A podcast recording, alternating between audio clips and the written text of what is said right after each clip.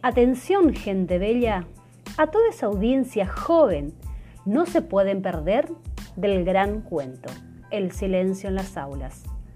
El cuento dice así.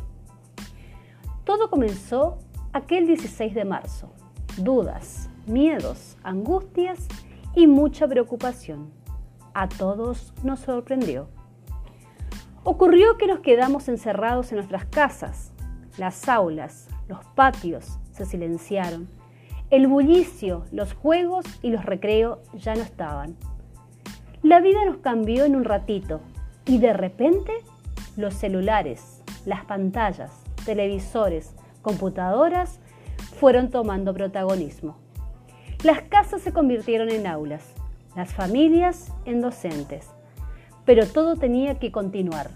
Allí estaban los docentes, con profesionalismo y gran pasión haciendo un puente digital. Y así, con mucho orgullo, se puede decir que los estudiantes de diferentes niveles llegaron a la meta final de manera virtual, convirtiéndose en profesores, licenciados, especialistas de alguna carrera. Con vocación y trabajo en equipo se podrá vencer la pandemia. Gracias totales. Nos encontramos el próximo jueves con más cuentos.